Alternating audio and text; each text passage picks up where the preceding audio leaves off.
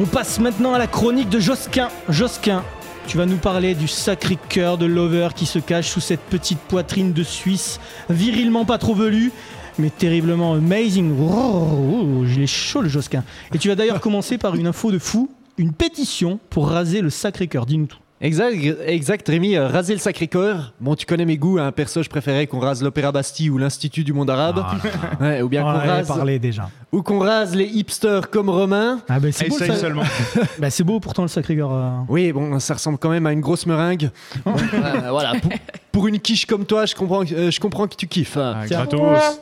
Gratos celle-là. Petite euh, passe d'armes boulangère. Bon, moi, niveau boulangerie, ce que j'aime, c'est les tartes catins.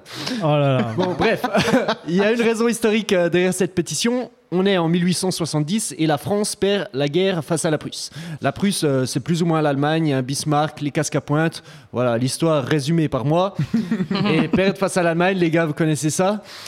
Bah, Bon, pas hier en tout oui, cas. hier vous avez Ah, gagné. ouais, le mais, mec, il fait une euh, vanne, voilà, si on part euh, deuxième guerre mondiale, c'est plus à ça que je Ouais, pensais. Voilà. Et après l'armistice, donc en 1870, l'armée vient récupérer des canons qui se trouvent au sommet de la butte Montmartre, mais les Parisiens ils sont pas hyper chauds de les rendre parce que c'est eux qui les avaient payés par souscription publique. Toi, c'est un peu comme quand ta copine vend tes haltères sur Vinted pour s'acheter un Thermomix à la place. Donc, pour faire discret, la- l'armée, elle décide de venir les récupérer de nuit. Tu as pas con, on voit que les gars avaient fait Saint-Cyr. Sauf que Montmartre euh, vit la nuit. Là, euh, plus con euh, du coup. Donc, quand ils débarquent, un Montmartre 3 les repère. Problème, mais l'armée lui tire dessus. Problème résolu. Ah putain. Rapide, efficace. Et là, une, à ce moment-là, une blanche colombe fend le ciel Ah, et beau. tout Montmartre se réveille à cause du coup de fusil, hein, pas de la colombe. et les gars se mettent à protester. Ah bah les meurtres des Montmartre 3 à Montmartre, on tire des coups de canon, on tire des coups, on boit des canons. Ouais. Attends, un, un truc du style quoi. C'était le, le vrai hymne ça de Montmartre ou quoi Ah bien sûr, Ah bah. évidemment Rémi, euh, tu sais que tu, avec moi tout est factuel. Bon. À nouveau, tu as un petit problème euh, pour l'armée, mais là les deux généraux en charge des garnisons, bah, ils sont balèques de cette prose et ils disent à leurs soldats euh, simplement euh, tirez sur la foule. Ah ouais. Problème Normal. euh, résolu. Chaud. mais les soldats y refusent et livrent les généraux à la foule euh, en furie. Gros problème. Et spoiler alerte, les deux généraux, ils sont pas morts de vieillesse. Ouais. Problème euh, résolu, mais pas de la manière euh, souhaitée par les généraux. tu sais, c'est comme quand tu rêves d'être libertin et que ta meuf te quitte. T'es libre, certes, mais c'est pas la solution que t'attendais. et là, les gars, euh, bande de gauchos, je vous sens euh, venir vous dire yeah, nice, victoire pour le peuple, c'est cool. Et oui, c'est le début de la Commune de Paris, grand moment égalitaire et de progrès sociaux. Bah oui Mais vous enflammez pas, t'enflammes Ah pas bon Rémi. Ah bon Généralement, tu sais, quand le peuple gagne, ça dure jamais, ça dure jamais longtemps. Là aussi, c'est comme quand tu gagnes une dispute contre ta mère, tu penses gagner, mais c'est pour mieux te niquer derrière. Ah putain, tellement. Bon, le gouvernement français, à ce moment-là, il décide de venir mettre une bonne branlée au Parigot. Donc la commune euh, vire en guerre civile, 20 000 Parisiens meurent, les Parisiens perdent, et c'est là qu'est né ce fameux chant de match Paris, Paris. Non, non, non, on les est- on est gars, pas du tout non. d'accord, là. Paris, Paris, la commune. Voilà, c'est Eh ben moins oui. violent dans les paroles. Mais bon, il y a eu vachement plus euh, de morts. quoi.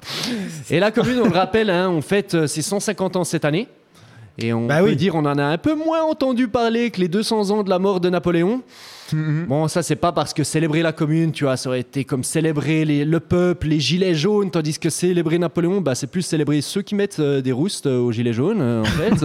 non, non, c'est pas pour ça. C'est juste parce qu'il n'existe pas de collectionneurs des objets de la commune qui organisent des dîners clandestins durant le confinement.